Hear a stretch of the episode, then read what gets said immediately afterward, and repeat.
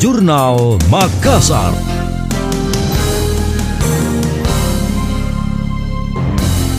Wali Kota Makassar Dani Pomanto menemukan pemborosan dalam penggunaan dana APBD 2021 digunakan untuk belanja pegawai senilai 320 miliar. Langkah yang akan diambil dengan melakukan penghematan.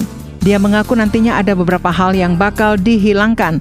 Dani kemudian membandingkan kondisi sebelumnya, tepatnya saat menjabat di periode pertama sebagai pimpinan pemerintahan.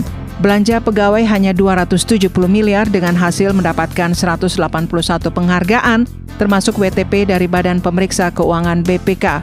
Sedangkan kondisi saat dijabat oleh tiga penjabat wali kota terjadi peningkatan anggaran menjadi 320 miliar, namun tidak diiringi dengan peningkatan kinerja pegawai. Bahkan penghargaan yang sebelumnya diperoleh gagal didapatkan. Saya lihat, aduh, belanja pegawai terlalu besar. Contoh, dulu waktu saya, waktu kita nomor satu di Indonesia, dengan sistem honor, belanja pegawai itu hanya 270 miliar. Juara satu Indonesia. Kinerja sangat baik. Kita penuh penghargaan inovasi. Begitu dikasih naik sama waktu Iqbal, langsung 320 miliar. Tidak WTP, kinerja rendah, padahal naik pegawai. Jadi, apa ini sebenarnya?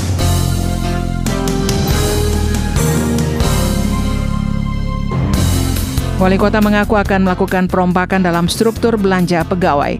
Dia merasa percuma honor yang tinggi jika kinerja pejabat rendah. Sejauh ini telah dilakukan pemetaan dan pengawasan melalui dashboard. Dalam pandangannya jika itu dibiarkan akan terjadi kehancuran. Dani juga menyoroti tunjangan penghasilan pegawai TPP yang berbasis pada kinerja. Menyusul temuan ada yang tidak bekerja dan ikut mendapatkan tunjangan.